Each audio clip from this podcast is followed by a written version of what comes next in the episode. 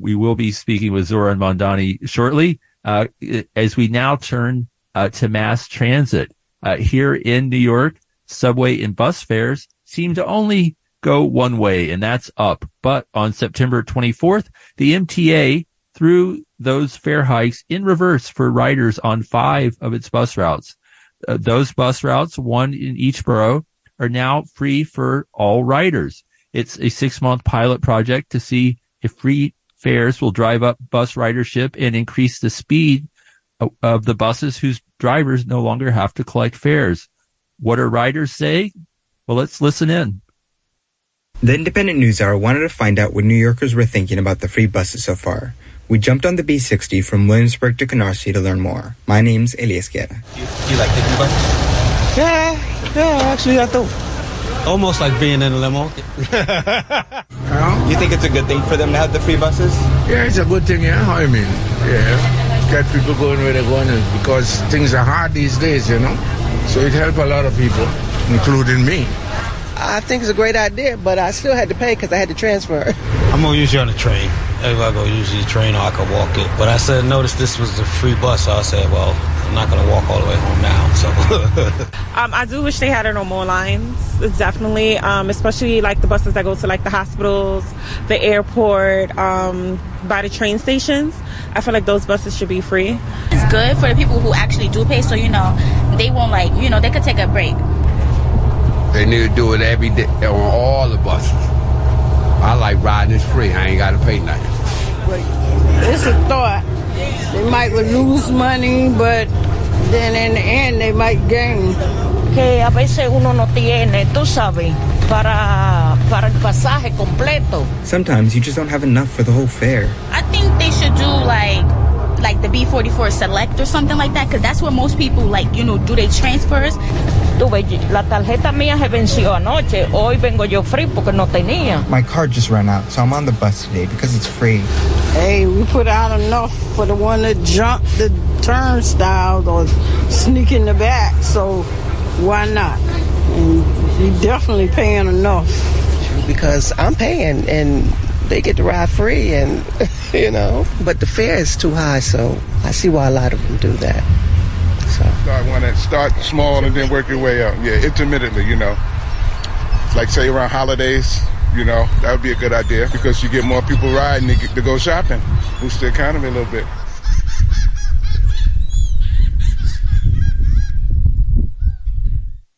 All right that was the Indypendent news hour's elias guerra speaking with uh, passengers on the B60 uh, uh, bus in Brooklyn about uh, now enjoying free fares.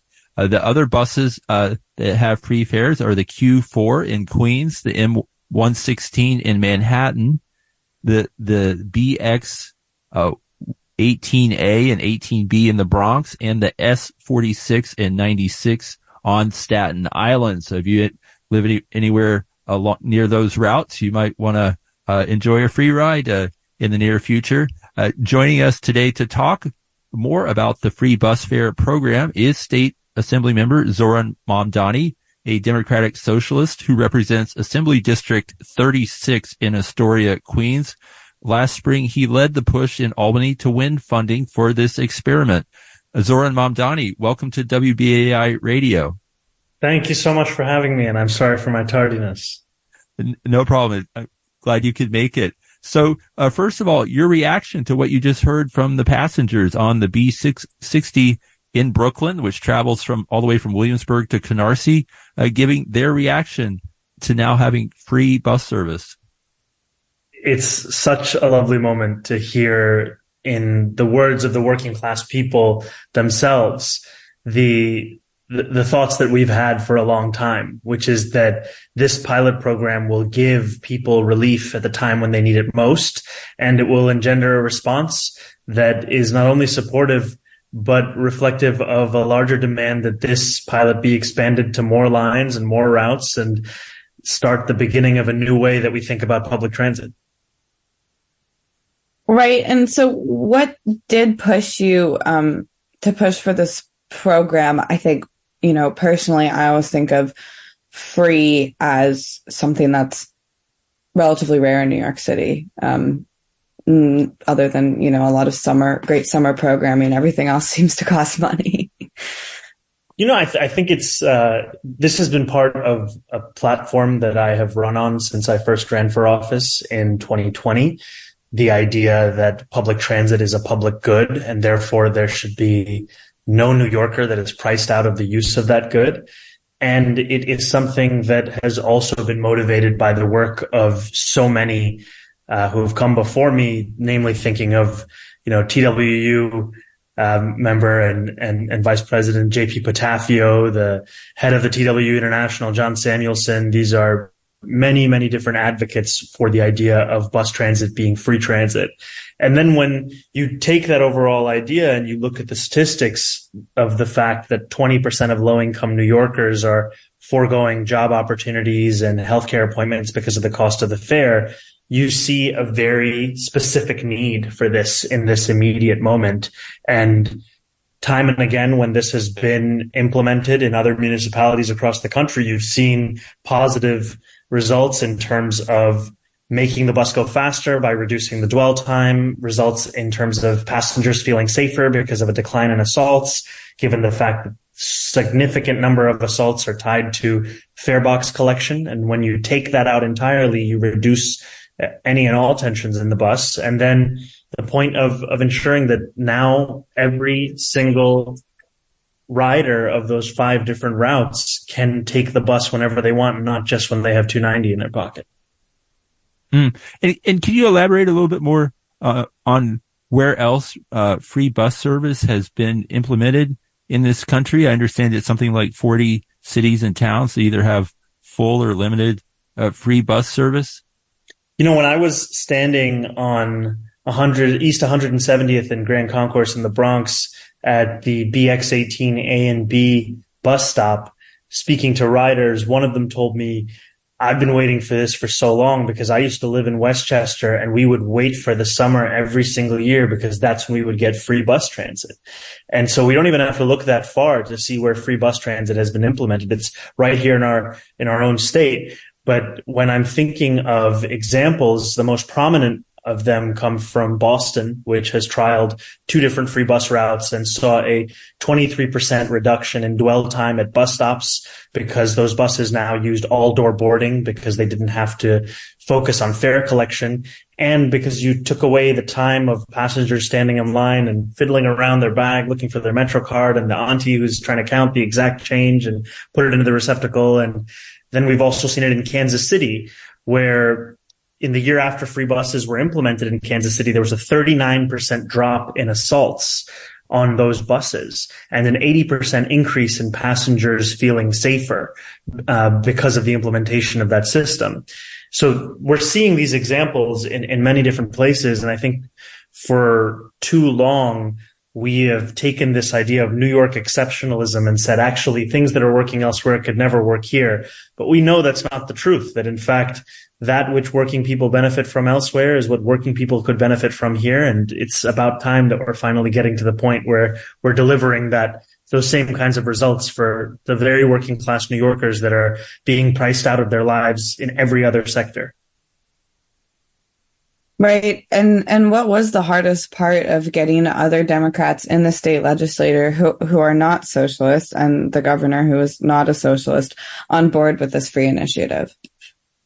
No, I think that the the hardest thing is that this is something that is unprecedented to to be tried um, here here in New York City. You know, we, we have had a moment in the midst of COVID when um, when buses were free, but to affirmatively do it as opposed to you know do so in, in the response to a crisis, it takes a different mindset.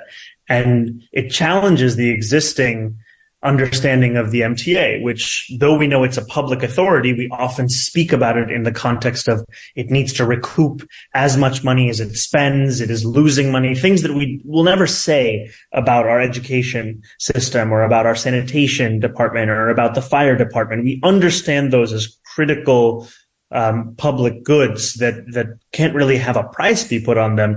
But when it comes to public transit, we have looked at it almost as if it is a company that happens to be public.